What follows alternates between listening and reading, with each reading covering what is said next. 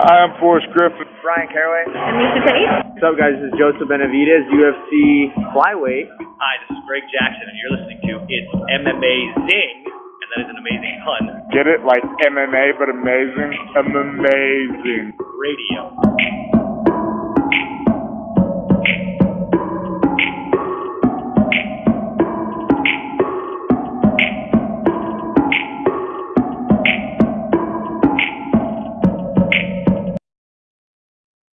Welcome to It's Amazing Radio. I'm your host, Dr. Law, and with me as always, DJ Mark. What's up? Also joining me this week, the legend himself, Lavender Gooms. Four-time runner-up Lavender Gooms, you mean. Now he's Bobby, proud of it. As Bobby, you know, arrogantly holds his championship belt on his shoulder. Okay, if there's ever a time I can wear the championship belt is like the weeks after I've just defended it successfully. Well, let me tell you something. True champions, they don't go there flaunting their champions. I mean, I wouldn't know that. I was going to say, how would you know? What I've been told. How would you know? You really, Mike, first of all, we just don't step on the joke, okay? It was laid out there for you, okay? You raggedy bitch, okay? Get on board with this title reign, all right? Back to back. Back to back. Back to back. Okay, that's right. Jake. So I'm your champion, folks. Recognize. Well, anyway, a lot of happies today. Obviously, a merry belated Christmas to everyone. But sure. Additionally, everyone who believes in the one true Christ. The rest of us, right. You know, we all kind of live in this world. But go ahead. If you're a heathen and a heretic, well, I guess so. Happy holidays to you. However. A couple good happies today. Happy National Candy Cane Day. All right. That's a nice one. National Boxing Day. But that's, you know, that's some British shit. So, you know, we don't have to worry about that one. National Thank You Note Day. Right. Speaking of which, okay, I still gotta get the Christmas cards out to my janitors here in my building so that, you know, it would give nice. My appreciation. Mm-hmm. And for you little bitches out there, happy National Winers Day. All right. Okay. So let's remember. I mean, Mike, I'm just wondering. Blinders on and, you know, tamp out the haters. Mike, you know? When do I get my thank you note for the, you know, for you thanking me for the, you know, lesson I taught you this year about, you know, trying to be good at, you know, but the example I'm trying to set being good at making picks. Huh? These lessons weren't free. At least I get a thank you note. Can I get a $5 Starbucks gift card? Can I get me something? Mail. All right. It's in the mail. And also, last but definitely not least, happy first day of Kwanzaa. And as a Huey Freeman Christmas taught us for the last 17 years, the tribe leader, which in this case would be Bobby, as he is the podcast moderator and host, and your champion leads us in the Harambe cheer. So, Bobby, would you like to? Nah, man, I made it all the way to the 26th of the year, not getting canceled. I'm good. I'm good. Rita riding out the rest of this year. Thank you. You know, let's just try to keep that shit. Let's just try to keep it on the shit on the rails. You know, a lot of ways it's gonna gone south this year. We've maintained this far. Yeah. Thank you guys all for listening. This is our last show of 2022. Fittingly enough, this is going to be the episode where we give out our year-end awards. We don't do a million different categories. We used to do more, but then we realized we didn't know how to differentiate shit sometimes. We're like, what the fuck's the difference between a performance or a knockout? Well, what does that mean, huh? You know, what is a comeback? And I learned nobody else knows these things either when Aljamain Sterling won Comeback of the Year because he came back from public ridicule. Again, it's not a real thing. So we're going to do, you know, the standard, the best fights, the best knockouts, best subs, best fights, you know, best fighters. We're going to talk about that later in the show. First off, we're going to also preview a little bit, best we can, because while I think we are decently familiar with Stars Bellator sending over to this card, the Rizin ones, quite frankly, we are not, because I don't even know when Rizin runs shows. I can't tell you the last time Rizin ran a show. It says Rizin 40. It's a lot of shows. And I feel I've gotten news about 7 of them total. So, But Bellator and Rizin are going to do a promotional battle. And fuck, man. It's nice to see. It's the kind of stuff you'd like to see. You know, you send your best, we send our best. Let's see what happens. So we're going to talk a little bit about that card. But first off, kind of leading the show off on a bit of a sad note. On Christmas Eve, I believe, I think it was Christmas Eve. We found out the news that tragically, Ultimate Fighter Season 1, light heavyweight runner-up, Stephan Bonnar, had passed away tragically at the age of 45. I don't know if we have a cause of death yet. I didn't see anything. At least when they first announced it, Stephan had problems. We all kind of saw that DUI because it was on a reality show too, which wasn't great. Also his house burned down. And then at some point, he didn't seem to be doing great because he'd fallen into the QAnon MAGA hole, you know? And beyond just being stupid about it, it seemed like he wasn't doing great there. And Sean Strickland actually had something kind of poignant when he was talking about all these people who are sad today. They all knew he was sick. They all knew he had problems. And not a lot of people did anything to help him about it, which I guess is a conversation for another time. But I guess... Stephan Bonnar, 45 years old, way too young, Marcus, but I guess it's hard to, you know, diminish in any way this the man's contribution to the UFC and subsequently this sport. I guess if you could just tell people why Stephan Bonnar is as important as he is to the UFC history. Sure. Like you mentioned, he was the runner-up, the finalist of the light heavyweight division of the first season of The Ultimate Fighter, and you know his fight with Forrest Griffin literally was kind of a big key point, a turning point for the UFC and getting kind of the public domain backing. Essentially, that fight. I mean, how Dana White kind of posed it was the fight was so good it was one of those things where people that were watching were calling friends and telling them to turn on Spike TV and watch the fight, and it was. I mean, it was a fantastic fight, for its time and regardless. It was just a good back and forth fight where both guys were really going after it. And even the few times they went to the ground, it was an exciting fight from bell to bell. And, at the end of the fight, Forrest did get the decision, but Dana came in and said that both guys would be rewarded their coveted six-figure contract, which we later learned was like over the course of 5 years and was for $100,000. You're muted, Mike, Bob, sorry. I would say we also didn't know that subsequently a lot of guys on the cast of these shows was just going to get fights. Right. Like, I mean, I think that first season also was so popular that like everybody got a UFC fight. Really. It felt like, And in a sport where I think the biggest, difficulty is getting fans to kind of know who the fighters are, having a promotional show like The Ultimate Fighter where, people that were watching it got to know intimately these 16 fighters, to have them just be let loose and not, capitalize on the popularity they built on that show.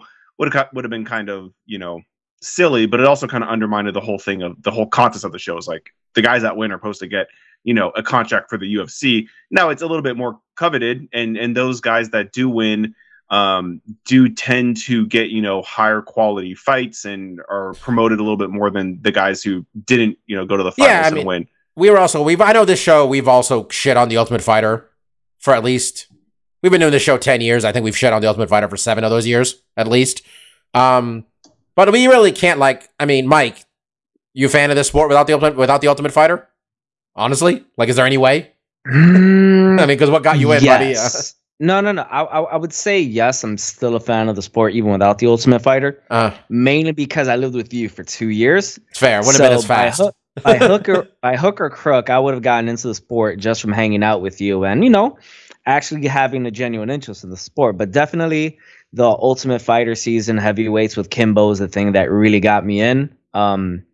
But if we can just go back to speaking more specifically about Stephan Bonnar, and one thing you touched on, Bobby, sorry to kind of sidetrack the discussion, but specifically about what Sean Strickland said, and I can't believe I am going to say what I am about to say, but I agree with Sean Strickland. I think Sean Strickland makes a lot of sense with what he said. And I think it's because it fits in with my thought process when it comes to when someone does pass. I haven't had this happen to me yet, where it's like it's someone that passes that I don't particularly like, or someone that had, you know, some views that I really don't agree with. But to paraphrase essentially what Sean Strickland was saying, is that people knew Stephan Bonnar had problems. People knew the things Stephan Bonnar was involved in, and what people have been doing since the 24th or 25th when he died is posting old pictures with him as if they were, friends, and basically just doing it for clout, getting clicks. And a lot of times I think that could be a very jaded point of view, but then other times, like in this case, where, if the back history of Stephan Bonnar, it's like, okay, like Angela Hill, like there's no way you were like buddy with Stephan Bonnar the way like you're making it out to seem like on your Instagram posts.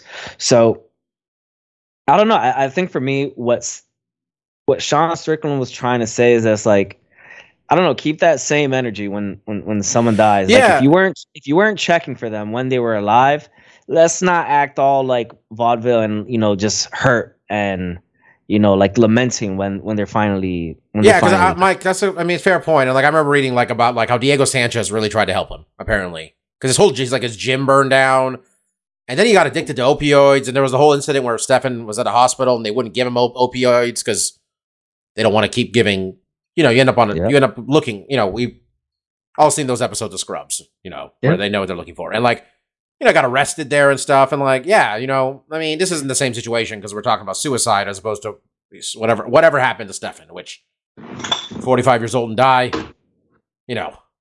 But like the guy from the Ellen show I wasn't super familiar with him, but this guy from the Ellen show killed himself, self-inflicted gunshot wound to the head, died. Had a wife and 3 kids. And people saying like, man, check on people. You know what I mean? Check on people. See how they're doing. In Stephan's case, in that case, people didn't know that guy was suffering. In this case, we all kind of knew Stephan Bonnar wasn't doing great. I saw a lot of wrestlers in the wrestling community. Wrestling community is always really good about this, by the way. Wrestling community, as bad as it is, really tries to rally on some stuff. But he was barely a wrestler. He was in Impact Wrestling, I felt, for a couple months, but people talk about how much they enjoyed his performance and stuff. But yeah, it's, this guy is in the UFC Hall of Fame. His fight is, right? It was kind of just treated as the greatest fight ever. And if you still said that's your favorite fight ever, or you think it's the best UFC fight ever, Marcus, I really wouldn't argue with you. It's fine. That's a perfectly reasonable fight to think is the best ever. Sure. Because even just, talk about the consequences of it. Where apparently they had 10 million people watching at one point. Cable TV used to be wild, people, ratings-wise. Being on after wrestling really did a lot for them, by the way. Just side note. But forever, Stephan Bonnar will be linked to Forrest Griffin, and he named his son Griffin. So that kid's name is Griffin Bonnar. And he had a young son, and, as much as the UFC will talk about how important this fight was for them, I don't know if the Endeavor people give two shits, but Dana certainly should.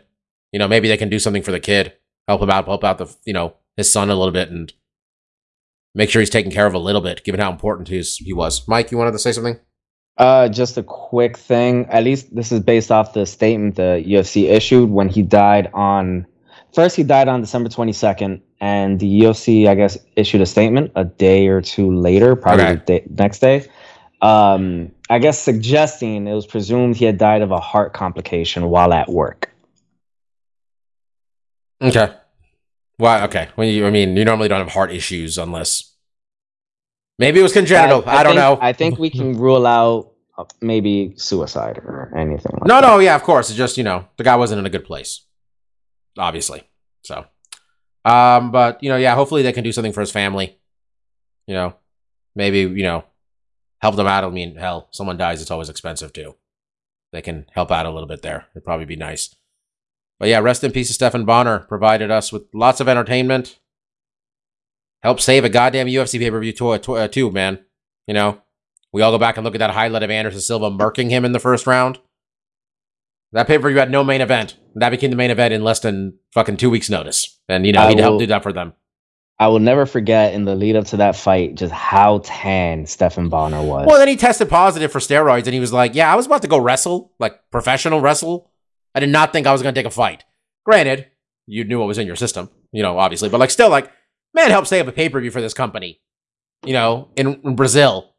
You know, they, like, he's done a lot for them. You know, it'd be nice if they could help his family out. That's all. You know, specifically, if the UFC doesn't want to, Lorenzo Fertitta, you know. Dana White. The other Fertitta. I forgot his name. So, anyway. Let's talk about this, this Rizin and Bellator card. Guess it's kind of cool, Marcus, first of all, that, like, we're trying to... I don't know, I'm at two minds of this, buddy. Because, like, there's times where I appreciate where we're just trying to pay homage to, like, Pride and stuff and the old times of MMA, you know, doing, like, a New Year's Eve card and stuff like that in Japan. Mm-hmm. And there's other times where I feel like Bellator's entire existence is telling you, hey, man, remember how cool MMA was like 15 years ago? You know, we're going to try to do that with those exact same people all over again. But in this case, I do like them doing a New Year's Eve show, which is, it was something that Pride would do, right? Pride would do New Year's Eve shows, or was it just Dream started out? I'm trying to remember. Yeah, I mean, they technically weren't even like Pride events necessarily, but yeah, there were a lot of them were crossover between K1 and Pride, the Shockwave events. Yeah. But yeah. So they're gonna do I mean, Mike went to one of them for Rizin, right? You went to, there's like a 2-day thing. You went to one of the days, right? You said, wasn't it? That is correct. I saw a roided out Crow Cop. That's right. But yeah, Bellator and Rizin, trying to keep that tradition alive. Rizin, obviously, Japanese promotion, the largest Japanese promotion. Bellator and Rizin having a pretty decent relationship with fighters going back and forth. We've seen Horiguchi in Bellator. We've seen Darrion Caldwell over in Rizin. This one is sending out the what they got, man. AJ McKee, the former featherweight champion of the world for Bellator, has taken on Humberto Satoshi D'Souza, who's posted a 14-1 record, and his only loss was to Johnny Case, who he just avenged that loss. I think, is he a champ? Yeah, he's the Bellator lightweight, he's the Rizin lightweight champion. Marcus, you got anything on D'Souza? Because I don't. I'll be honest. No, I mean, the Rizin side, I'm not super familiar with. But I mean, what I would say is that, like, Bellator brought, I think, some of their more talented fighters, and not so much more of their aging heavyweight division, which would kind of make sense because I don't think Rizin would have counterparts for them anyways. But, like, at least on the Bellator side, you know, with AJ, Pitbull, Horiguchi, he's a Rizin guy that had fought in Bellator. I think he's fighting another Rizin guy, but the talent here is not too bad on the Bellator side. You know, these are some high quality names. Yeah, I mean, AJ's barely a favorite over D'Souza too. Mike probably gives AJ a bit of some confidence that the promotion. I mean, I don't know. This is a man who wanted a big pay raise and then lost his title. Probably doesn't hurt this man's negotiating stance that he's the main event and the guy who he lost his title to is the co-main event, huh? Just in terms of stardom. This question. No comment. He's. Oh, that was a question. Yeah, I was a question. I thought that was just a comment. No, I was talking about the man being like him being the main event of this card, not a champion against the other promotion's champion. No, I think that shows a lot of faith. I mean, he was just a champ right before in the last fight, and you know they're sending him all the way out to Japan, you know, to headline, promotion versus promotion. So he's still a big name, although it does suck a bit to be all the way out in Japan. Like, it's not gonna be live, you know. So is it? I mean, can you watch this live? That was my next question. Like. I know it's like 5 in the morning for you and 2 in the morning for us, but like, no, is it even available? Because I know it says it's on Showtime. The Rizin versus Bellator part is supposed to be on Showtime, and then so how the events played out, at least on Wikipedia, is that there is a Bellator versus Rizin show, and that's going to be on Showtime, and it consists of 5 fights. There's a Rizin 40, which is going to be on Fight TV, and that looks half decent. It has John Dotson's in it fighting Tokoro. And then there's an intermission, and there's a bunch of fights on there that I'm not like. Johnny Case, as you mentioned, who beat D'Souza, is on there. And there's also a fight, I think it looks like it's a special standing bout rules match with Hen Hiramoto. Well, I don't know who that is, and they're fighting a mystery fighter. Wait, so there's 14. So there's 14 MMA fights, and then there's other fights on top of that. Well, there. I mean, a couple of these are because I think also there's a kickboxing match in here too. But yeah, well, how many fights are on this one? There's 6 on the intermission. There's 4 on the Rizin 40. Yeah, so it looks like 15 fights overall, which isn't too crazy. I mean, that's I think kind of standard affair for their big New Year's Eve events. They have lots of fights. They kind of throw a lot of stuff at the board. So, I mean, okay, sure. Pitbull, aforementioned Pitbull in the co-main event of this card, taking on. Kleber, Koike, Ertz, Kyoji Horiguchi, someone that when he left the UFC, I think every single one of us was just like, they probably should have kept him. Like I don't think it was. This isn't patting ourselves on the back, Mark. We all thought this dude's a top 5 guy in the world, and he clearly is now. We all see it. He's over there taking on who's he taking on? I lost the damn card. Ramasso Ogikugo. Yeah, he's fighting a Rizin guy, huh? Mm-hmm. But he was I mean, he was. He's a Rizin guy, though. He's a Rizin fighter, though. Wow, that's crazy. He hasn't been in the UFC in over 5 years. It feels just like yesterday. Horiguchi has been kind of going back and forth though for a while because he fought, like you mentioned before, he fought Caldwell. Was in Bellator.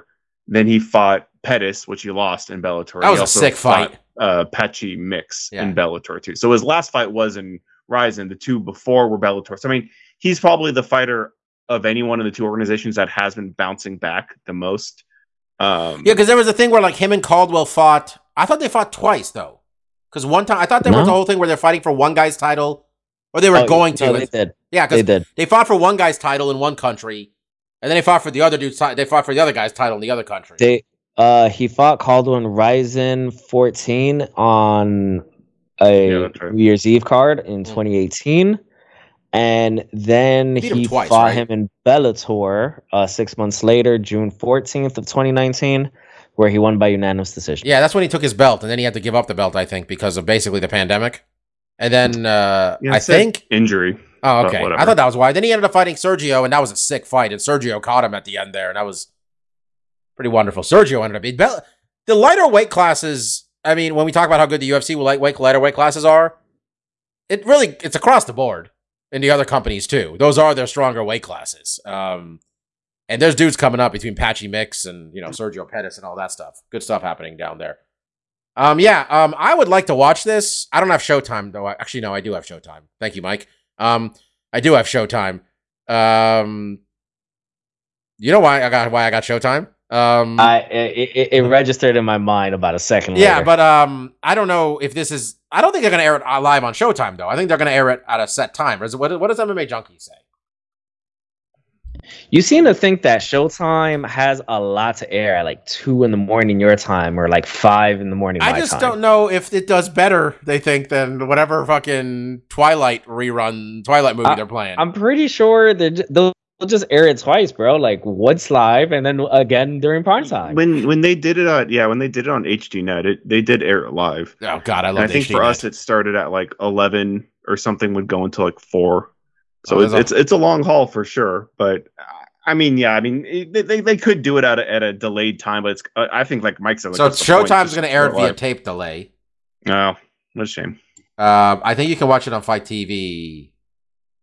Look, just you go visit your friend's VPNN, and you go to a country where that is Fight TV. Speaking of that, by the way, and look, that was the best preview we could give you guys. Sorry. We don't know enough Rizin fighters, straight up. Okay. I mean, just to cap it off, I think what's most fun about this is that, like, the rule set's drastically different. Oh, yeah. Like, I mean, if you haven't seen Rizin before, it's, I mean, I don't think they ever fight in a cage anymore. I think Dream used to switch. It's in a ring.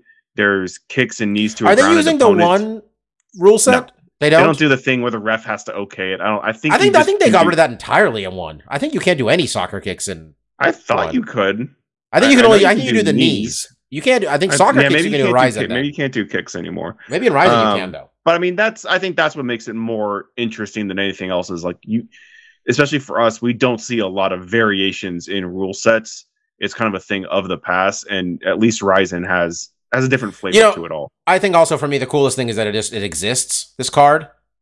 I mean, Mike. Everybody wants to bitch about co-promotion this, co-promotion that. We want to see Pitbull versus this motherfucker. I want to see AJ McKee versus that guy.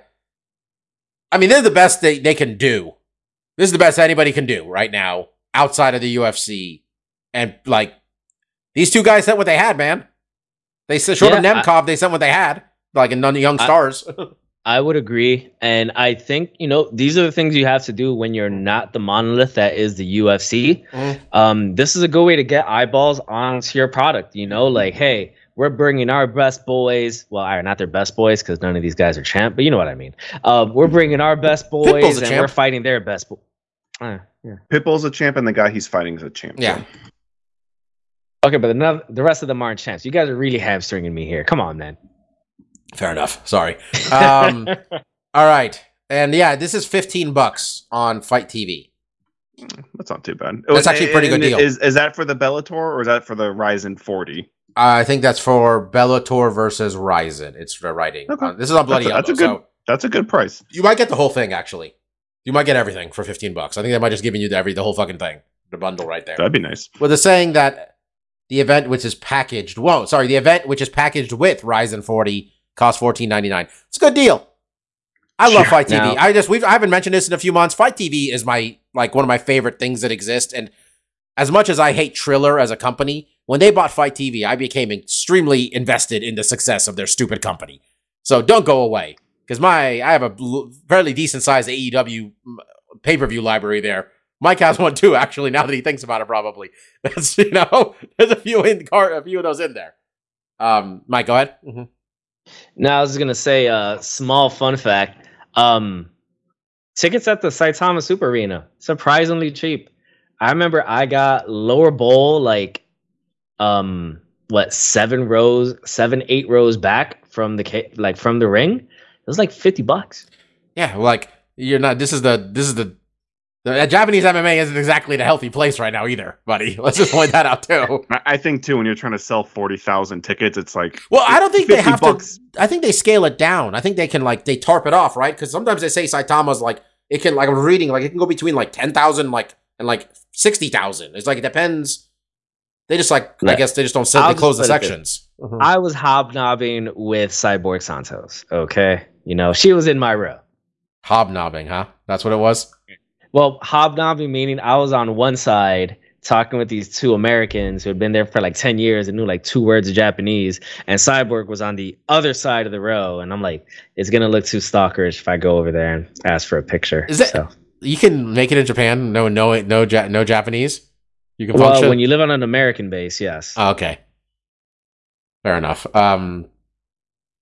Speaking of your friends VPNN, UFC pay-per-view price, guys. The annual thing. Well, it's not even a surprise anymore. They do it every year. And we went from $74.99 to $79.99, which they say allegedly ESPN sets the pay-per-view price, which that's fine. But, woo, $80, huh? And then, the UFC is going to pick up an extra $20 million a year, allegedly, possibly from this. And the fighters are guaranteed not a fucking nickel of it. Woo, way to go. Way to go. That's crazy, man. Wasn't it just 2 years ago it was $60? No, you can do the math. It went up $5 every year. So it started at whatever it was. Every year it's gone back $5. So 2 years ago it was... Beginning of 2021, it was $70. So that is wild. Yeah. But you know, while you're visiting your friend's VPNN, there's this place I've heard of. It's this club. It's called the Dot Club. It's the Sports Surge Dot Club. It's a hell of a club. Maybe look into that after your friends or visit your friend's VPNN. Marcus, we've talked about it. This sport doesn't deserve the fans. This company doesn't deserve the fans it has. Like, you just charge whatever you want. You move this sport from whatever. We've been on like 7 different networks since watching this. Think about where we watched this sport. Justin, like, Mike's been a fan since 2009. All right. So ballpark, right? That's when we started living together. 9, 10. Let's go with that. The last 10 to 12 years. This is how many different places we've watched this. We've watched this sport. Regular pay-per-view. Okay. ESPN. ESPN Plus. ESPN fucking all the other channels. Fox. A whole new channel was created. Fox Sports 1. Fox Sports 2. Fuel TV. Versus. What was that? Ion channel? It was on Ion at one point. Facebook. Fucking UFC Fight Pass. What am I missing? Did you say Spike? Spike TV. I missed Spike TV in there. ABC? ABC. Fox? Fucking, wasn't there one on like Disney, some Disney channel or something? I'm making that up. You might be making that up. Okay, like ABC Family Movie. Okay, whatever. This sports fan base is so loyal. And do you think there's a point, Mark, where we're just like, people won't be jerked around anymore? I mean, or do you think, I don't know, people are paying for this, I guess. It's doing so well that they can raise the price, right? I mean, it's hard to imagine it'll be able to sustain this like $5 increase indefinitely. It does seem like it's just too much, because $80. I don't know why $80 just seems like that's too much for 5 fights. You know, when you really break it down, because you can watch all the other prelims now essentially for free, or if you have your ESPN Plus or what have you. So, you know, your pay-per-view, your $80 is essentially mostly, I mean, there's usually only 5 fights on the card. So when you really break it down, how much money is that per fight? $16, right? That's $16 to watch a fight. $16 for watching a fight, yeah. Yeah, so, I mean, and we've seen some of these cards. They're not worth it. You know, you might have a main event that is, like, you're really excited for, but it's hard to really, when you're coming down to brass tacks, be like, each and every one of these is worth $16. Like, and what $16? You know, like, sometimes, like, you'll hear, like, for a big boxing fight, this person's making this much, this person's making that much, and we don't know exactly, right? But I feel that story comes out. So later on, when they tell you, if you want to watch Tyson Fury versus, you know, fucking Deontay Wilder, it's going to be $75. You at least in your head are like, well, shit, man. Yeah, we got to give Deontay $20 million, and we got to give Tyson $30 million. I mean, like, I've always reserved like an $80 pay-per-view price for, like, all right, so Mayweather's fighting, right? Or like Canelo, like, so it's like, that's like the price for like some huge boxing event where it's like, all right, whose house am I going to? Because there's no way I'm paying $80 for a pay-per-view event. Well, because literally, the main evented a pay-per-view last month. The last pay-per-view the main evented was Ankalaev and Jan, right? Jan Blachowicz, right? Like, that was the main event of the pay-per-view. Like, sure. What is the math you're doing in everybody's head where, like, you had to charge $75? Because there's no chance those two men combined made $1 million. Right? There's not a prayer that they made those two dudes made $1 million for that title fight, right? Like, I don't know, man. You're gonna try, like, Mike's pointing out Mayweather. Mayweather, we know how much money he was making. Maybe that's part of it. But, like, what were the pay-per-view part? Like, what was the pay-per-view price? Like, well, before, like, boxing, standard $150. Makes for boxing, sometimes it makes sense because, like you said, you have a high caliber star that people are interested in, and not being boxing fans, it definitely seems like for us on the outside, it's like, well, every now and then a big event will come up. Mayweather's fighting, Tyson Fury's fighting, Canelo's fighting, and there's going to be pay-per-view, and it's going to have a heavy price tag. But those, you know, at least on the outside looking in, seem few and far between. What the UFC is asking for is, like, we're going to have a pay-per-view card every month. It's going to be $80, which seems, you know, astronomically high. And the cards probably won't be worth it. In my eyes, you know, seeing how most of these pay-per-view cards have lined up, it's either it's not going to be worth it on paper, or it's not going to be worth it after the fact. You know, we've definitely seen some cards, even when they're stacked, and it seems like, oh, this is going to be, you know, a really high-quality pay-per-view card. All these are known fighters that seem like they're going to match up well. Maybe the fights don't turn out well. And at the end of the evening, you know, when you have a disappointing card or the main event tends to be a snoozer, and you're looking at your bill of $80, I think that might be, that pill's going to get harder and harder to swallow. So it'll be interesting to see how long the fan base continues to keep up with the $5 trend. I think for us, you know, in the last couple of years, we've definitely stopped buying as many pay-per-views. And, you know, if you're willing to search other avenues, there's ways to watch these fights either live or after the fact without having to pay anything. Fuck, man. Maybe if you don't cut a motherfucker on Christmas, on the day you announced the $5 price increase, when he, what was Darrion Wynn's crime here, guys? He busted his ass on their stairs and got a concussion and had to pull out of a fight, and they cut him. I know Darrion Wynn is a massively undersized middleweight who maybe wasn't meant to be in the UFC talent-wise, but maybe we don't. Yeah, maybe we don't cut him off of what, I don't know, man. Mike feels like they're going to get sued. If we can do a little experiment, right, on, mind you, I know this is hindsight is 2020, but let's play a little game of past cards. Would they be worth $80? So I think the last numbered card we just had, Blachowicz versus Ankalaev, no. Right? Would you guys agree with that? What, I mean, with hindsight or just going into it? With hindsight, yeah. Well, with hindsight, I mean, I don't think it's hindsight even the way you can do it. You got to justify it beforehand. You got to think, all right, let's play a two-leg game then. A two-leg game then, because, all right. So, with hindsight and foresight, going into it, would you have paid $80? I wouldn't have. No, because they fucking invented a title fight out of this thin air, and they did try to... Yeah, no, you can't. That one was a zoo. That one was a zoo. I mean, also charging the same one amount for every one of these also is wild. When some of them have 3 title fights and some have fucking 1 they made up. Yeah, there's also that. But that is true. That is also why Mayweather can charge what 80. Mm-hmm. So I think it was 100 for the Mayweather McGregor fight, and for some he's charging 80s. So I agree with you on that. There should be a. Are we asking scale, if like, these guys almost acknowledging like, yo, this is a shit card, but please buy it. Mike, are we asking if these are worth 75 or 80? Just out of curiosity. 80. Okay. All right. UFC 281. Yeah. Adesanya versus Pereira. Yeah. I mean, shit, we paid 600. Yeah. So. I was gonna say there's 2 title fights of actual real title fights. Okay. Right. Like Carla was, say what you will about what her title is, she was the champion, Weili, #1 contender, fucking Pereira, and you had Powhatan and Izzy, fucking story right there. You had Poirier Chandler, you had Frankie's retirement fight, you had Dan Hooker and Claudio Puelles, both guys some young talent in that division. Yeah, I think that was worth it. Marcus, you think so too? Like, I mean, I think promotionally they beforehand justified what would be that kind of pay-per-view cost. I think they did. Sure. I mean, I didn't pay for it. I mean, you guys paid a lot of money to see it live, right? Yeah. But when it was my decision to, do I want to see this live for $75? No.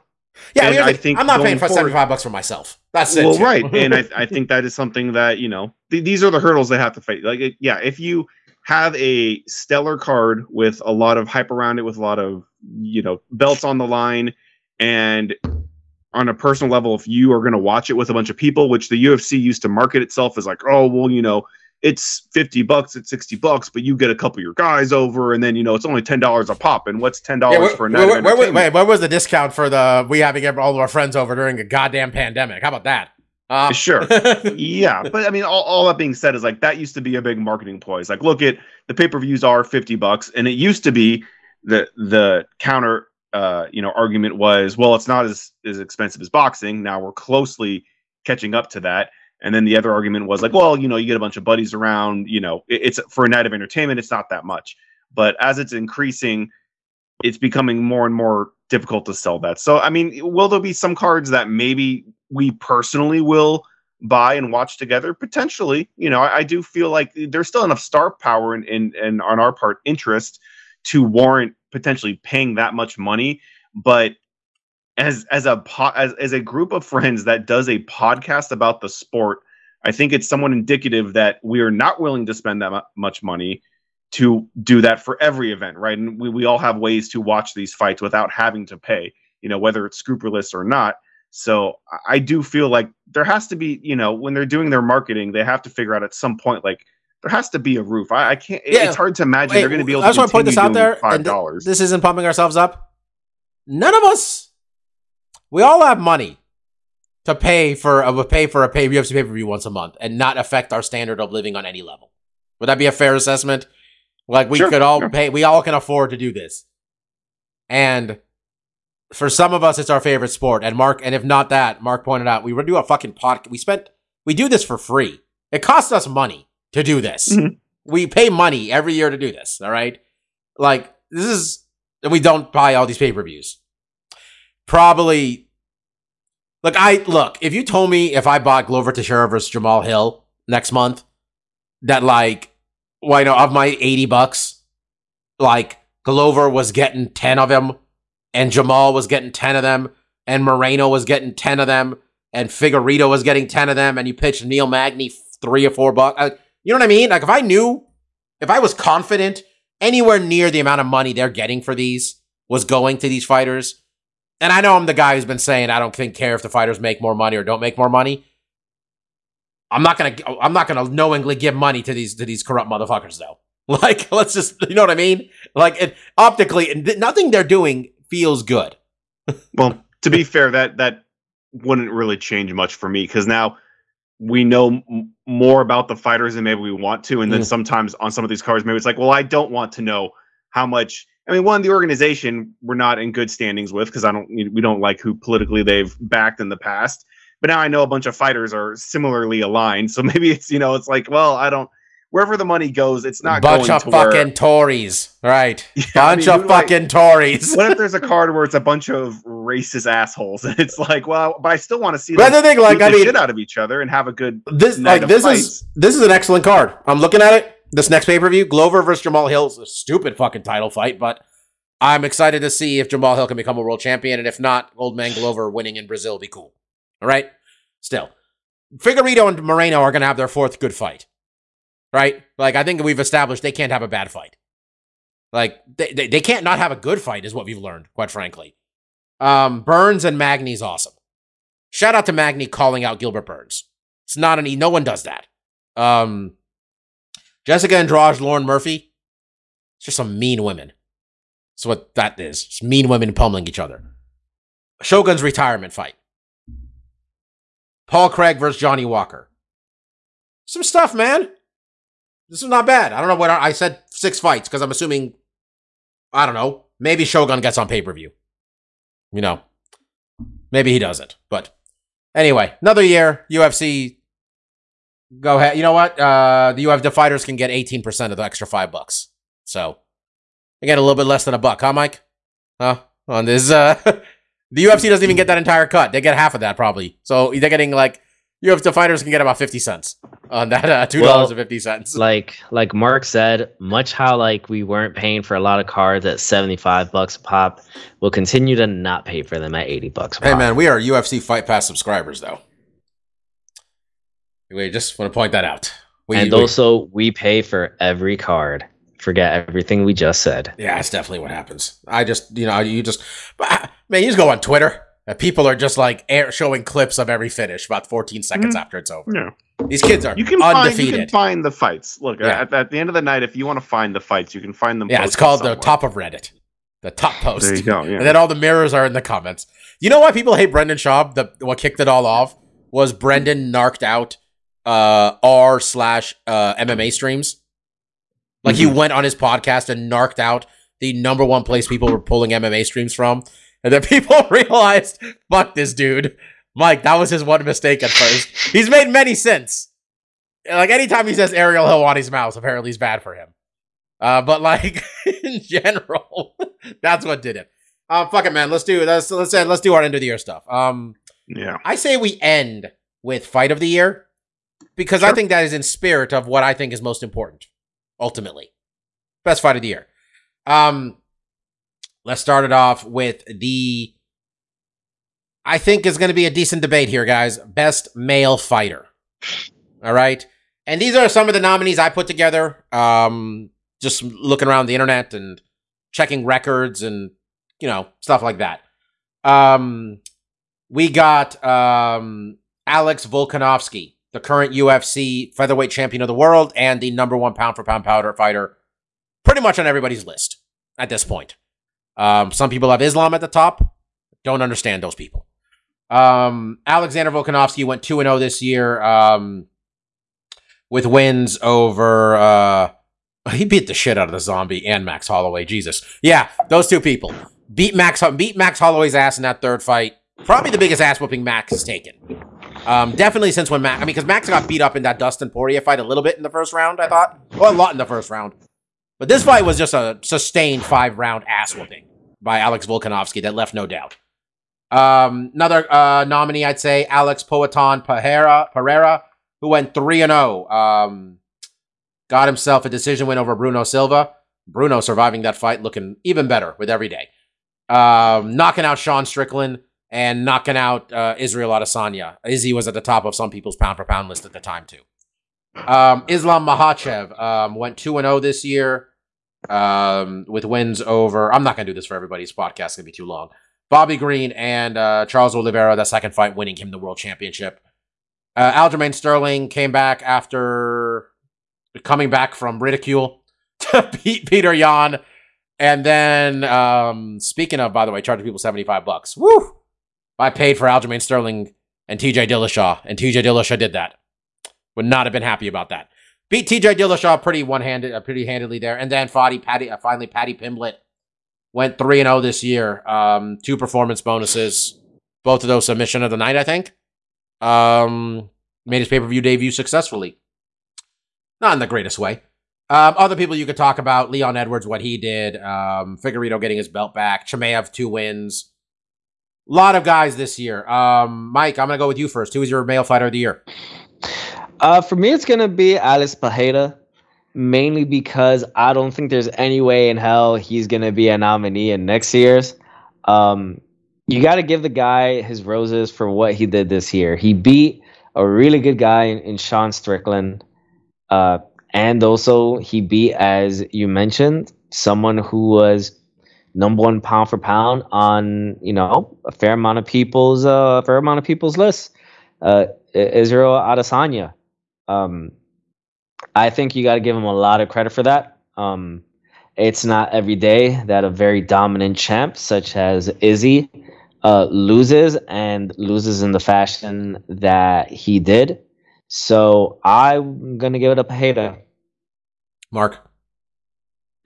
Yeah, and also, because we're already at 48 minutes, if you're going to pick someone else has picked, just try to add on to whatever they say so we're not just repeating ourselves as usual. But go ahead, Marcus. Yeah, no, I'm of the same mind with Mike. I was going to pick Pereira as well. I mean, one, I do think, you know, he had a number of fights. He had 3 fights this year, which is a pretty busy schedule. And I think they mentioned it on the broadcast. It wasn't that he had the least amount of fights to getting to a championship, because I think Brock beat him there, because I think Brock only had a couple fights before he got a belt. But Pereira is definitely up there. So I did find it to be very impressive. And also, like Mike stated, we'll give him a shine this year, because we're going to talk next week about where we think the future lies. It would be potentially he could win it 2 years in a row, because if he maintains this belt at the end of next year, if he has to beat shocked. The 2 people he's going to have to beat to still be champion, yeah, yeah. There's holes in his game. First dude that wrestles with him, he's done. Yeah, maybe. I think it's a 2-horse race. I thought it was just 2 Alexes this year. Those are the only real 2 people for me, in my opinion. And I was just looking at a ShareDog poll that is pretty much just like 33% each of them, and then like 20% are like Islam. But I'm gonna take Alexander the Great Volkanovski. Man's got, this isn't part, I mean, he got 2 wins, and for me, it was him or Poatan there. That was, as I mentioned, a 2-horse race. The way he beat Max Holloway's ass, in that third fight, really, I know he had beat him twice already, and the second fight, a lot of people, including us, we thought Max won, I remember the second fight. Alex didn't want to leave a doubt in that third fight, and he just beat him up, 5 rounds of it. Showed he's the best featherweight in the world.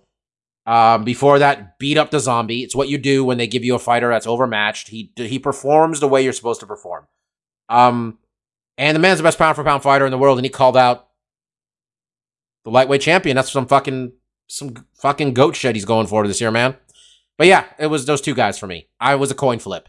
Quite frankly, there was a part of me that thought if you guys both picked one, which you did, I was definitely going to pick the other. But I assumed kind of thought that Mike was going to pick Pereira. So I don't know why. I had it in my head. Female Fighter of the Year. I'm not going to go through it as much. I'm just going to talk about a couple wins, how many wins they got, it looks like. Valentina Shevchenko, 1 win in 2022, one that split over Talia Santos. Weili Zhang, 2 wins in 2022, took care of Joanna Champion and Carla Esparza both in the second round. Amanda Nunes, 1 fight in 2022, got her title back. Miran Fiorat, 2 wins in 2022, and 3 canceled fights in the middle there too. Erin Blanchfield, I think, got 2. I don't have it. It closed. Erin Blanchfield in 2022, 2 wins for her as well. I'm gonna go first, and it's weird to do this for someone who has 1 fight. Amanda Nunes. It is so rare, even though we see a lot. We talked about it when it happened. When they do a rematches after someone lost their title and they get a rematch, it is extremely rare for that, if that person lost their title, to win it back in the next fight. It has happened like 2 times. And like one of them is like Randy Couture winning it back from Vitor when Vitor won like an eye cut, like cutting his eye. There was another one too in there, but GSP had a fight in between. GSP had a fight in between. There's a couple. There was another one in there. It's extremely rare. There was a lot of like. She looked not great, and when she lost that title, it did not look good. She made a lot of dumb mistakes, and then like we heard a lot. You hear a lot of stuff when someone loses their title. I had a bad camp. This I was injured. That. But Juliana got her ass whooped here for 5 rounds, and every one of Amanda's excuses started to seem real reasonable to people, quite frankly. It was a wonderful performance. I was so impressed with her.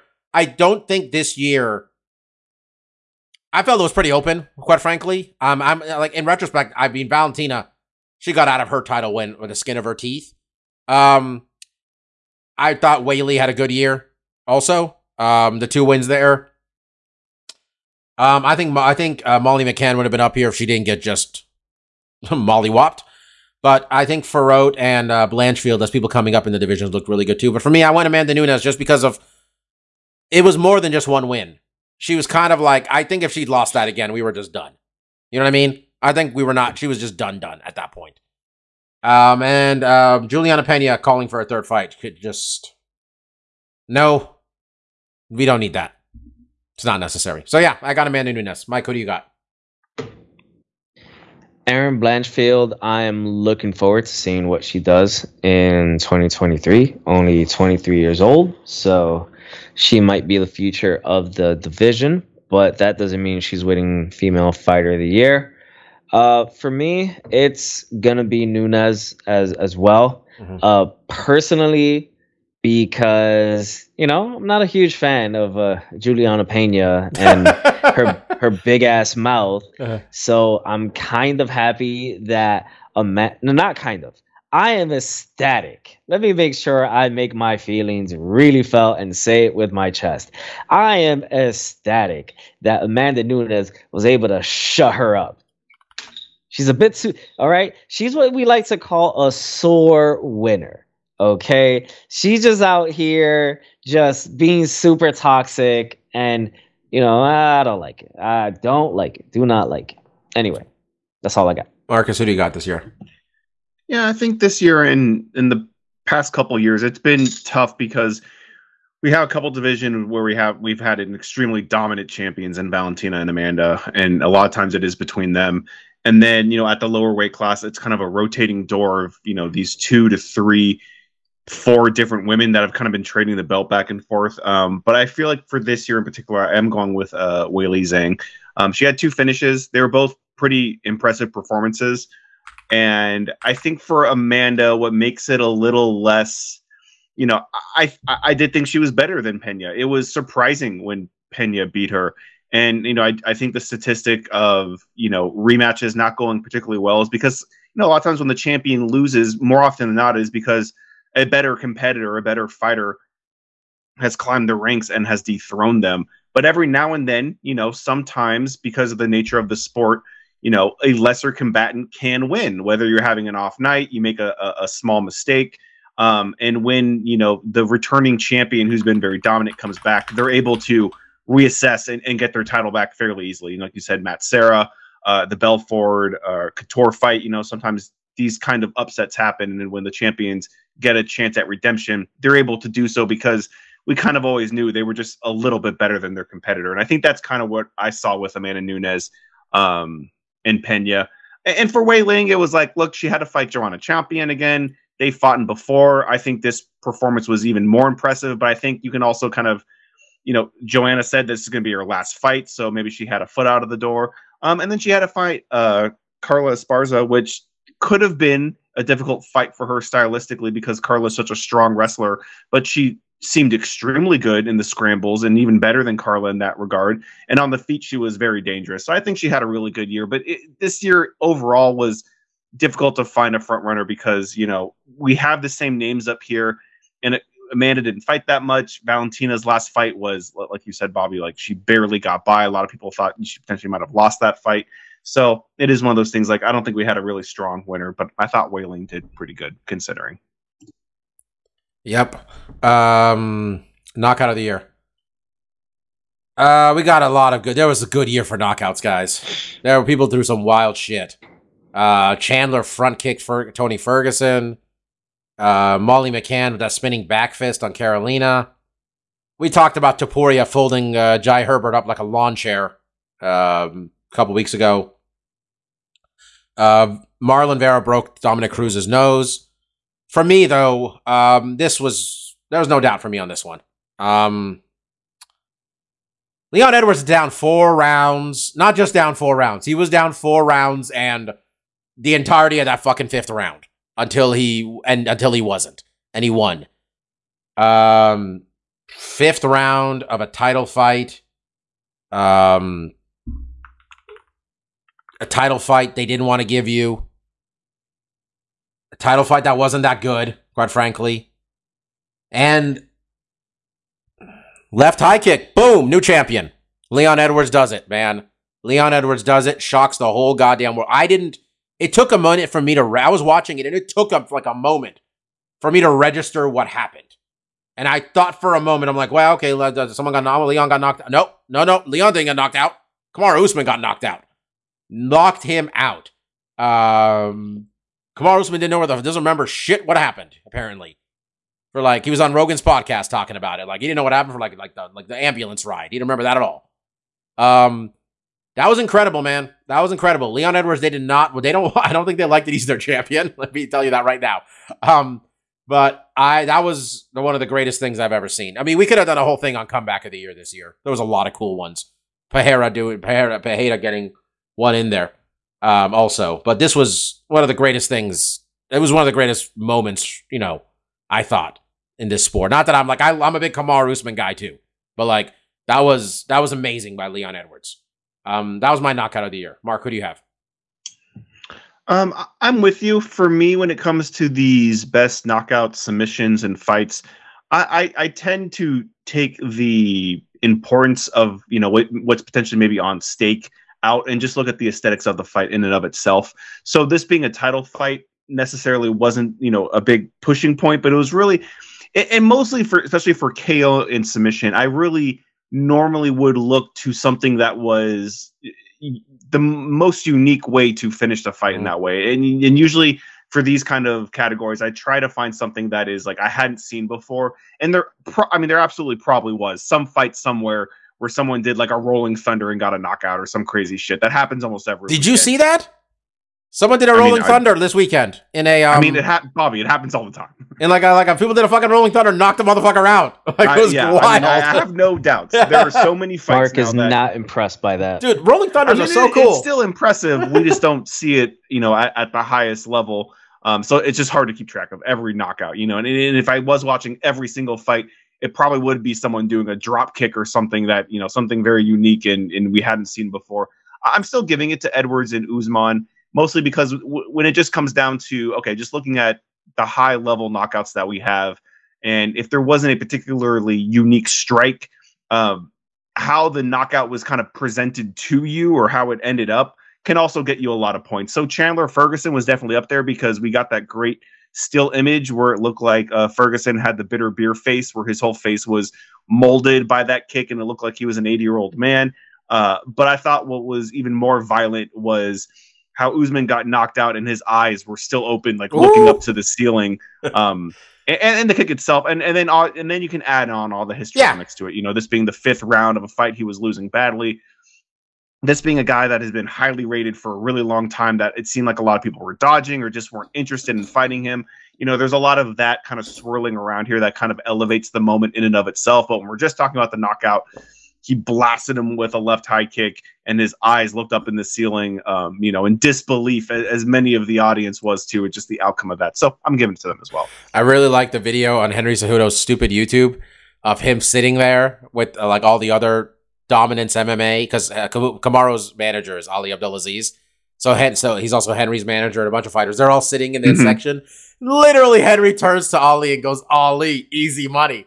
And then like a minute later, boom, and Ali's just head is down, and Henry's just doing the look of like, shouldn't have said anything. Great video. Excellent video right there. Mike, who do you got for knockout of the year? We're going to be sweeping this one. It's going to be Edwards Usman. The only thing I'm going to add, because you guys have done a great job covering it, it was the corner work between the fourth and the fifth round where, look, man, I have said this for as long as I have known British people existed. Everything just sounds better in a British accent. And hearing Leon Edwards' cornerman, you know, implore him and tell him, you know, like, hey, you got to go. Step out of it, Leon. It was like a high thing. The guy was like cracking his voice like he was 13 years old. Come on, mate. Like that type of thing. And just hearing that and then knowing what's going to happen, you know, not too long after that. It's the stuff of movies. Yeah, very cool. Yeah, and we didn't mention this one. I didn't mention it also. When Johnny Walker cracked homeboy when Johnny Walker got cracked by that overhand right at the hands of Jamal Hill, I think it was. That was a pretty badass one too. It was a good year for people getting fucked up, honestly. Yeah. It was a good year. Ty and Derek Lewis had a good one. Ty knocked him out with a standing elbow. There was a lot good. And Wakfun Weili beat Joanna with a spinning back fist. There was that too, you know. I mean, hell, Sean Strickland getting knocked out was pretty entertaining. But yeah, all right, submission of the year. Submission of the year is always real wild. And we got Paul Craig doing Paul Craig things to Nikita Krylov. It's hard for Paul Craig to stand out with these guys. Stevie Ray hit Anthony Pettis with a twister. That was pretty badass. It was a really good fight too. Was it a twister? Yeah. I don't think, because I thought he got a body triangle on him and just flattened him out. But he got him with the thing, I thought. Okay. People are calling it a twister. That wild rear naked choke that Carla ended up in at the hands of Weili, which really felt like positional mistakes that put them both in that situation. I don't think I'd ever seen that position land in that way, how they got there. Right. Jiří Procházka beating Glover Teixeira with a rear naked choke. I think anybody had that fucking... You know what? I had a lot of bets on that fight, and I had a lot of outcomes covered, and the one I did not have covered was literally that one. And then Jessica Andrade went farm girl strength with a standing arm triangle on Amanda Lemos. Already going long. That was my pick. I thought that was really cool, the standing arm triangle by Andrade on Lemos. That's what I got. Mike, what do you got? Any year there's a twister, I'm going to go with the twister. Even if we got controversy about the quality of the twister? I don't care. Twister's a twister is a twister. Marcus, we'll check the tape because I mean, I would still give it to Stevie Ray. I mean, I'm not giving it to Stevie Ray, but the submission that I think he got was basically like a back injury submission where he has a triangle, but he flattens him out and you kind of just arc his back. I think I'll look up because maybe it was a twister and I was completely off. I'm going to give it to Glover and Jiří, just because, and it's not even like there was no hooks in itself. There was nothing. Yeah. But it was wild. It was just kind of like a war of attrition, and for Jiří to be able to get to sub Glover, which I think, like you said, Bobby, seemed a very unlikely scenario going in. I have a lot of thoughts about Yuri not performing well in that fight at all, and him making it more difficult on himself than maybe it needed to be. But it was still an interesting outcome, so I'm going to hedge that way. I think I had like Yuri by finish in the first three rounds, Yuri by knockout, Glover by decision. Glover had so many different bets, and like the one that it wasn't going to... When it was over, I'm like, fuck. Wow, okay. All right, card of the year. And I'm going to try to talk about the couple relevant fights from each of these ones that we put in the thing here, I guess. Nominees, for us at least. The big British party that was UFC Fight Night Aspinall versus Volkov. Note that in all these fights I'm mentioning, the British guy fucking won. All right? A British person won. Aspinall Volkov happened. Arnold Allen Dan Hooker happened. Paddy the Batty and Rodrigo Vargas. Molly McGann, that spinning back fist fight. Gunnar Nelson took on Takashi Sato. Ilia Topuria fucking folded Jai Herbert up like a fucking lawn chair, as we mentioned. Yeah, these were all on that fight card. UFC 275, Teixeira and Glover main evented. I'm sorry, Teixeira and Prohaska main evented. Valentina Santos, that super close fight. Weili knocking out Joanna. Jake Matthews, Andre Filo. Jack Della Donna and Ramazan Emiv. Yeah, other fights too. Gone versus Ngannou, pay-per-view. Gone versus Ngannou. Figueiredo Moreno... 3, I think, right? Probably. That was this year. 3 was this year. I don't think 2 was this year at all. Michel Pereira and Andre Fiallo, Saeed Nurmagomedov and Cody Stamann on that card. UFC 271, banger between Adesanya and Whitaker. Tuivasa knocking out Derek Lewis. Cannonier knocking out Derek Brunson. Moicano loving money and choking out Alexander Hernandez. Bobby Reen winning over Nasrat Haqparast. Finally, UFC Fight Night, Cater versus Emmett. It's a badass fight between Calvin Cater and Josh Emmett. Kevin Holland and Tim Means. Buckley knocking out Albert Duraev. Isma Gulov winning a split over Guram Kutatalatsi.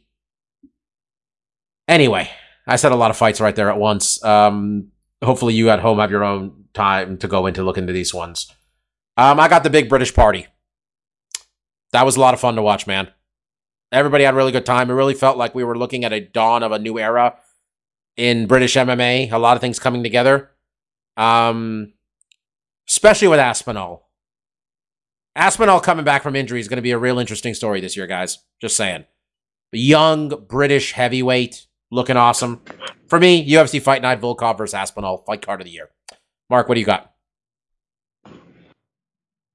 Yeah, I'm on the same boat. It definitely seemed like one of those cards where like the stars were kind of aligned for these guys to have victories to kind of push, you know, potentially what they would want to happen next. And it just turned out well. You know, it's like all the big stars that they wanted to win looked impressive, and it was a good night for those guys to really kind of take the mantle of potentially being, you know, Europe's next big superstars, right? After the, you know, what Connor's kind of left. Think about this. They have this pay-per-view coming up in March, right? Molly needs a break. Okay. Patty, I don't think he's going to fight on that card either, apparently. He might be a little hurt. Feelings are injury-wise, possibly. Aspinall still hurt. They better fucking book this Leon Edwards and Usman fight, right? Like, we're running out of British stars to be on this pay-per-view, you know, that they want to sell. You know, they're actually going to have a pay-per-view in the UK, and we don't got any... I mean, we're all assuming Usman versus Edwards, right? Like, I don't know what else it would be. Yeah, I mean, I feel like that card is a little doomed because as well as this card kicked everything off and made all these, you know, potential fighters become maybe superstars, their preceding fights or lack thereof have hurt all of them in ways, right? I mean, obviously, Patty's, you know, even though... we even nominated him for Male Fighter of the Year, and he still has a winning record. You know, I think his stock took a huge hit in his last fight leading up, and the results of Molly lost her last fight. And again, like even Patty and Molly losing maybe isn't like the biggest, you know, surprise in the world. We knew they had particular ceilings that were going to be hard to overcome. And then Aspinall's injured. So it's like, yeah, where do they pivot to make another big event? I would be hard pressed to think that event is going to have the kind of good feel, fun vibe that this. Because people wanted a stadium at first. They're like, we'll put Usman, because it felt like we were headed there. Because like when Usman, like immediately when Usman lost the title to Edwards, people are like, fucking now's the time. Like we have all these young British dudes. Paddy can sell. You know, I think it was before Aspinall got hurt, maybe, or around the time. But like, they're like, we're ready. We can put all these dudes on pay-per-view, and we main event Wembley with Leon and Usman, you know, a fucking British champion. That would have been, you know, I mean, I don't know. I mean, I think I understood why they didn't do a stadium, because they weren't going to fill it up, you know. I mean, they would have, but like, that's a lot of seats. Stadium's a lot of fucking seats. Mike, what's your fight card of the year? Yeah, so for me, it's going to be the one... Oh, shit. I just realized you didn't even put that one in. The one we went to? I was going to go with the one we went to. That's fine. UFC, what was that? 281? 81. Yeah. Yeah, 281. Adesanya versus Pereira. Perhaps selfishly, but fuck it. This is our own personal things. It is a matter of monetary expectations actually being met. Because we bought those tickets right after I got my bonus, and I literally forgot how much money we actually spent on it. Where I think in just the haze of like having so much flush money, I actually agree with, yeah, $600. Yeah, that makes perfect sense. $600 for, you know, a set of tickets to go to the UFC. Yeah, perfect. Makes total sense. And then come October, when in a discussion, I think with Bobby and Phil, or you know, or here, it was on the podcast. Oh, it was on the podcast. Yeah, you realized how much we spent on the podcast. You're like, Jesus Christ, what were we thinking? And my thought was, oh my God, there's no way this is gonna, you know, be worth it. And it was an amazing card. In addition to the fact that just being there, and the crowd was hyped, the crowd was amped. It was actually, I thought, a very good crowd, considering we're in New York. And the fights were very, very good as well. You know, a lot of twists, and, you know, the main event, you know, offered up a lot of, you know, historical, you know, a lot of history for the UFC, and Pereira becoming the new champ and dethroning Izzy. For me, that was probably the most fun UFC card I think I've ever been to. Even considering the first UFC card I went to was a lot of fun. I think this one might edge it out. Yeah, we had such a good time. We spent even more money on the way out the door. Just saying. Yeah, that was a good card too. It wasn't as I was looking at rank, and not enough people had that higher up. I thought that was a really good card. Maybe because a lot of the undercard was also awesome. You know? I guess. Yeah, I mean, we got there, what, like 3 fights in? I think so, but like, it was pretty great. And then like, main card was good too, though. I think like how bad Hooker and Claudio Puelles was, bummed people out. I don't know what Puelles was doing in that fight. It was a terrible performance. There was a lot of good cards this year. It helps when there's a crowd. Just throwing that out there. Helps when there's a crowd. That's what, honestly, I think Mark and I don't pick necessarily the same one. It was, get a good raucous crowd, man. It'll help carry you. All right, finally, the most important category of the year, in my opinion, the fight of the year. Some nominees: Sumar Darji versus Schnell, a fight that happened, and Mark said to me, "Make sure you don't forget this fight when we do fight of the year." Moreno versus Figueiredo, the third one. Brandon Moreno goes to Henry Cejudo, comes out. I mean, sorry, Figueiredo goes to Henry Cejudo, comes out of the fight with a win. Fucking Cyril Gane and Tai Tuivasa. Tai Tuivasa putting up a far greater fight than anybody thought he would, honestly. Almost got him. Almost got gone. Angela Lee versus Zhang Jinan. Fucking these women beat the shit out of each other. It was awesome. Strongly recommend both of you gentlemen, because I don't think either of you watched it. Go find this. The one, I love the one cards. Say that again. They should have a whole category for me, just best one card of the year. Because the first one on Prime was excellent, specifically. Quite frankly, we all probably could have mentioned Demetrius Johnson's flying knee, now that I think about it. Also nominee, Francis Ngannou versus Cyril Gane.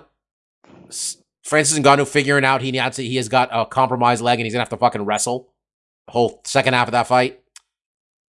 Dustin Poirier and Michael Chandler, as advertised, beat the shit out of each other. Gilbert Burns and Khamzat Chimaev, the only competitive fight of Khamzat Chimaev's career so far, beat each other up. And then finally, Glover Teixeira and Jiří Procházka, the best UFC light heavyweight title fight since Jones and Gustafsson, probably. I got that fight.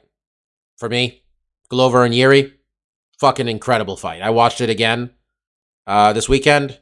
I watched Gilbert and Chimaev again. Glover and Jiří was incredible. And yeah, Jiří did a lot of stupid shit, Mark, in that fight. He fought a lot really interesting way at times, and felt at times I'm like, how are you losing the striking exchanges here, Jiří? What are we doing here? But that fight was incredible. My fight of the year for sure. Mark, what's yours? Yeah, my fight, I mean, it was, ever since I saw it, I was like, well, this is the front runner. We'll see if anything can beat it. And nothing did in my eyes. And that was Chanel and, oh boy, Suma Darji. Yeah. And like I said earlier with KO and submission, you know, for me, I really want to, my pick, it's always going to be what I felt was the best fight, you know, in and of itself, regardless of titles or contention or whatever the case may be. And I think a lot of fights on here were good fights that had some back and forth, but this had the biggest back and forth. And that's really, for me, like a good fight has that. Where like, I remember watching this fight and saying to myself, like, the referee's fucking up. He should stop. Like, he should stop Chanel right now, because he's taking way too many unanswered shots. And man, was I wrong, because Chanel was able to pull out a massive upset after, you know, eating as many shots as he did. And I think for me, what really solidified it, I mean, even in my own eyes, I thought it was just an amazing fight, and what a performance and what a comeback. But what really sold me, and I know Mike was just watching it, but I don't think Mike had the sound on, so he probably missed the selling point. There's a sound DC makes that is unhuman in this fight. He starts squealing. He's literally squealing at what is happening on the screen. That is not something that he manifests out of him. This is not something that he knew after the KO, like, oh, we're going to have a GIF with Joe Rogan, so let me do my big, oh, I can't believe it happened face. This was a completely natural, you know, unattainable squeal he made out of pure excitement and joy about what he was seeing. And that kind of, similarly to myself when I was watching, it was like I was just in awe of what had happened and how this guy seemed to be able to turn the fight around and be able to win it. But DC kind of audibly made that kind of confirmation in my head, like, yeah, I'm with you, DC. That was insane. That is like, these are the reasons why I watch a sport, is because you get moments like this where you really see two guys digging down deeper than a human should be able to, right? A person should not be able to take the shots that Chanel was and be able to do what he did, but he pulled it off of sheer grit and determination. And that's why it's my fight of the year. Marcus, good choice. Mike, what do you got? For me, it's going to be, man, this is a fucking tough list. There was some good fights, guys. There was a lot. There was more and more I think about it. This list could have gone a while. I was thinking about it. Three more. All right. Gun to my head. I'm going to go with Burns Chimaev. Ooh, that was good too. So good. The reason why I'm going with Burns Chimaev is that before this fight, Chimaev was just a bearded boogeyman. He hadn't truly been tested yet in the UFC. And halfway through this fight, this was a nut up or shut up fight for Chimaev, where it was the toughest fight he's had in the UFC so far. And it showed us that, you know, he had the ability to get through some adversity and, you know, defeat a top five guy in his division. I want to mention a couple other ones as we end this. Wonder Boy and Kevin Holland, the one they just had, that was pretty badass. Calvin Kattar and Giga Chikadze, that was a really good fight from the beginning of the year. It was good. I think we talked about how it's real early on, and we're going to have to think about this fight maybe for fight of the year. Sarukian and Gamrot, what a fucking master fight that was back in June. Rob Font, Marlon Vera, another good one. Gaethje and Oliveira. Was Gaethje and Chandler also this year? No, right?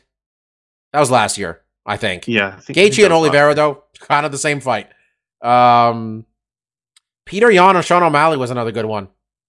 Fighters have gotten so good, man. Yeah. A lot of good fights. A lot of good fights. Hell, it is Adesanya and Pereira was a good fight. It was a really good fight also. Anyway. Yeah. That was our stuff for 2022. So, we don't, yeah. We've pared it down to 6 categories. Next year, next week, we are going to predict who is going to be the champion of each weight class by the end of 2023. And watch me just spit in the face of my Valentina Shevchenko fandom next week, folks. I'm carrying that flag for years on this podcast, but I think it ends this year, guys. I think it ends this year. There's a mean girl in New Jersey coming. A real mean girl from New Jersey coming. She's Elmwood, New Jersey, if I'm right. I think that's where Aaron Blanchfield is. Aaron Blanchfield is terrifying. Aaron Blanchfield is coming for that title. All right, let's do stuff we like. This is a piggyback of what Mike did, I think, last week. Did you talk about the recruit last week, Mike? Or the week before? I did talk about the recruit last week. And you said it wasn't that you liked it. You said you just started watching it, I think, as well. You weren't sure if you liked it, right? I had watched about 3 episodes, and I did say, I did promise I would come back and give you a final assertion as to whether I liked it or not. However, I haven't watched another episode of it. So I watched 2 episodes. All right. Okay. And I got a couple thoughts, and I want to get your this. We can continue the conversation here for people who are watching this show. And this isn't that spoilerific, because quite frankly, I lost what was happening towards the end of the second episode because I zoned out. I am not clear with this, Mike, how serious I'm supposed to take this show, because it feels cartoonish, their portrayal of the CIA's inner workings. I'm not trying to be funny. It is legitimately more comedy. Yeah, like it's a very lighthearted take on the CIA, it seems. Even though in the first episode, they do rip out a dude's fingernail. It very much feels like they did. It's like it feels like a network show. It feels like a CBS show, right? Like an NCIS, right? It feels like that type of show, except they're saying fuck and there's some violence on like fingernails, like that type of thing. You know what I'm saying? You get the vibe I'm going with here? Yeah. No, I get you. And it kind of like it also felt like a network show where it's just like, all right, this pretty Zac Efron looking motherfucker is the star, right? Noah Centineo, that's the kid's name, I think. He lives with his cute ex-girlfriend and his gay black best friend. And it really felt like that was the network TV bingo card we were playing at there. Like, all right, we gotta make, who do we not want to piss off? Okay. And they're all lawyers. Yeah, they're all lawyers, you know? I'll say this though. It made me think like, I thought they were trying to do like a Jack Ryan type show. And then I was just like, oh, this isn't that. And then I was just like, you know, I haven't watched the Jack Ryan show on Amazon Prime. I should just watch that. Because I was a big fan of the Jack Ryan movies. So I'm probably going to watch that. Because this football game is ending with me missing all those bets. No points are scored in this game, Mike. Betting the over was a mistake. Anyway, I watched The Recruit. I don't think it's bad. I just think it's... I don't know. I watched 2 episodes. I really don't want to watch more. I'm just going to be honest. That's pretty much it. Did you watch Black Adam? That's my question before you do stuff you're like. Did you watch it yet? I have not watched Black Adam. I was hoping you did. I didn't hear good things about the show, so why would I? I mean, about the movie, so why would I? I mean, that has stopped you with a lot of stuff you watch, buddy. But you see, I organically normally come to watch those shows. Big difference. Fair enough. But yeah, I watched The Recruit. Like Mike, not saying I liked it. I thought it was okay. I just, it feels like a network TV procedural to me. You know what that show is? It's perfect for this. It's perfect for, as I was watching it, you put it on, you clean your kitchen, maybe you do some dishes, maybe you're priming your kitchen from an awful garish. Oh, so you don't know what's going on either. Like sunlight, okay, you zoned out probably yellow color to a white, right? perfect for that. Yeah, so you lost the plot a little bit too then, right? Towards the end, because they were just people were just talking for a while this episode. Just this last episode. There was about half of an episode where I just don't know what happened because I was painting the back of my fridge, right? And like I kind of had to do like a little shimmy to get to the back of the fridge because Bobby, as you've been there, I have a very tiny kitchen, right? So I put my my little painting tray right up, propped up on the sink, while watching The Recruit. It was on top of my fridge, and guess what happens next? All right, a plot twist happens. The goddamn pail of paint falls on the goddamn floor, and I curse at the top of my lungs, and then I got to spend 45 minutes to an hour just sopping up white paint. You could have had white paint. So I don't know what happened on the rest of The Recruit. Yeah, fair enough. Yeah, I thought it was... My friend asked me if there was like a play on the Recruit movie. There was a movie in the 2000s with Colin Farrell. I didn't see it, but I was looking at the plot, and I'm like, oh, he's not a lawyer. Nope, not the same show. Anyway, what do you got this week, Mike, besides your painting adventures? Ooh. So what I have this week... Ah, man, I just had the news article up. So what I have this week is just general lying from our politicians. And in particular, the politician that I'm referring to is a Representative-elect Santos from New York. I'm going to assume he's from Long Island or something. It was found out that he lied about pretty big portions of the things that he stumped on. Like going to college? Well, I think he went to college. He just didn't graduate. He said he was a graduate from Baruch College, which is a university here in New York City, which primarily it's a business college. My mentee is actually attending Baruch now, is a junior. So it's a pretty good college if you just want to stay in the city and you want to get a really good business administration or accounting degree. He didn't do either of those things, so he never actually graduated from there. And he also talked about that he worked for Goldman Sachs, which he did not work for Goldman Sachs. What he did was that he worked for a consulting firm, which put him in Goldman Sachs, which for those of you that have worked consulting, those are two very different things. And I won't lie and say that at dinner parties, when people ask, oh, for where have you worked? I said, oh, I worked a year at Morgan Stanley. I didn't work a year at Morgan Stanley. I worked for a consulting firm, which put me at Morgan Stanley. But I'm also not running for, the United States Congress. So he's still going to get elected, but it's still funny to see him just get embarrassed and, actually have to answer questions on this. Marcus. Yeah, not too much. Did watch the new Knives Out movie, Glass Onion, and really enjoyed it. I had seen the previous one, and I think it's kind of fun if this is going to be, like they said, it is going to be like a ongoing series of this detective taking on different cases and stuff. I thought this one was a pretty fun outing, if only because it's maybe the only movie or even televised show that I've seen that has taken place during the pandemic and was really played into the storyline of these people, the detective being all cooped up and he wanted to get out. I haven't really seen a lot of media that has been placed in 2020 or after, where the pandemic was somewhat, I mean, not a huge point, but it's just this movie takes place in 2020 during the pandemic, and in some scenes they have people with masks on in the background. In and of itself, I thought it was fun. I still like the first Knives Out mystery more. I did think this one was kind of, I mean, even it kind of becomes kind of jokish towards the end, but it was still an entertaining ride. I do hope they kind of continue on the series. I do think it's been fun to have almost the Sherlock Holmes, Columbo type character to continue on. Outside of that, I have started watching the new season of Letterkenny.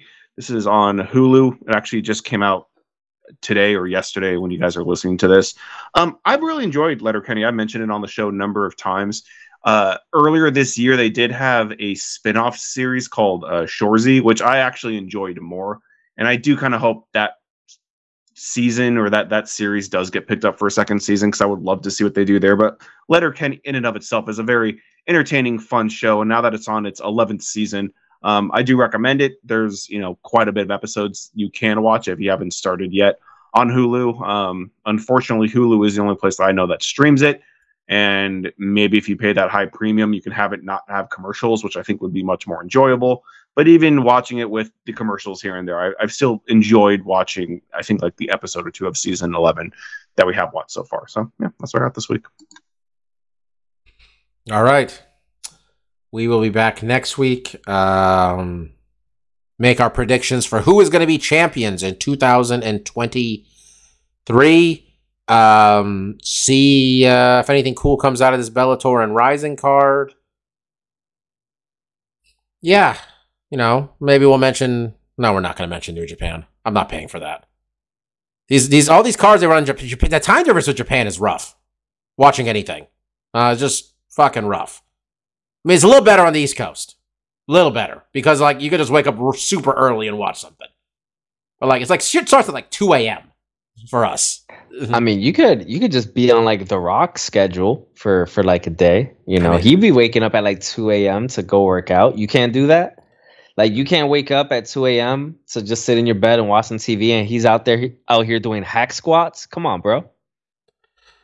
No, I can't do that. Rock should. I need to take. If I get Rock supplements, it's called steroids. Yeah. When do I go to the doc? I'm turning 37. When I go to the doctor and he says you can get you on that fucking TRT. Huh? When are we doing that? When am I gonna get jacked? I would totally do TRT. I'm waiting for him to ask. I think it's very expensive. I'm just waiting for him. I'm getting good insurance. I got a gold insurance. Come on, man. Let's go. Let's get Dr. Roberts. Let's write that prescription. Hypothetical. Someone tells you, yo, here's some steroids. There's going to be no ill effects, right? You mean HGH then? Yeah, you're doing it, right? Yo, when the doctor offers the TRT, it's got to happen. And I'm going to say... Yo, can I get the generic? Let's save that. Let's get that COVID. Let's get the bills down. I love it. So, Mark, when Bobby starts walking into the office with no shirt, just oiled up, shaved, just dick root all over the place, just an eight-pack. Why am I just this person then? If I become just jacked, I mean, also his premise here was that if he got TRT, then he'd be willing to wake up at 2 a.m. to watch fights in his bed. So I don't see this scenario where he now has also, a six-pack. Side note: if I ever a six-pack or an eight-pack, I'm never wearing a shirt. Okay, Mr. New York, where it's freezing, but you do you. I was going to say, isn't it 10 degrees outside? I'll do the Inuit do, and I'll just slather on a nice layer of whale blubber to keep me warm. I'll find a way to not wear a shirt. Fair enough. I feel like this is the problem. We will not have to really worry about ever. No offense, but... I'll just put this out there. If they want to offer me the testosterone, I don't know how old I got to be, but once he does, I'm going to say, yeah, let's do it. Joe Rogan started when he was 37, 38. So there you go. Oh, that's okay. Well, maybe I'm not looking to that guy as my, as my general path to life, happiness and, my mentor. Okay. All right. We're back next week to make our predictions for 2023. We're going to pick all the champions and we're going to make one bold claim. Who's going to be the one that claims we're going to have a dual champion? And by dual champion, I mean a UFC champion and a Dana White power slap champion. Yeah, right? Now we're talking. The White power slap champion, all right? I was going to keep adding that White at the beginning. It's definitely helps the name. That's definitely it. Till next week, it was Dr. Law. That was Kid Present. No, there was no Kid Presentable. Kid Presentable, wow. By the way, Kid Presentable texted me during this, and I'm like, he doesn't know. This is literally the time we record. What he's forgotten already. I mean, in fairness, when he was recording, it seemed at times you would forget this is the time we record. That's a fair assessment. All right, until next week, I was Dr. Law. That was DJ Mark, and that was Lavender Gooms. See y'all next week. Peace out. See ya. Bye. So Elon Musk's baby mama says that his 2-year-old son can identify obscure rocket design. Little look at me, Louis. That's what I mean. straight. Good for him. The Tesla stock price is cratering right now. You can get $8 grand off that car if anybody needs one. Oh, the 2-year-old also shadows engineering and strategy meetings. Whoa. Yeah, he's gonna be in a therapist soon. Thank you all. See y'all next week. Bye. Peace.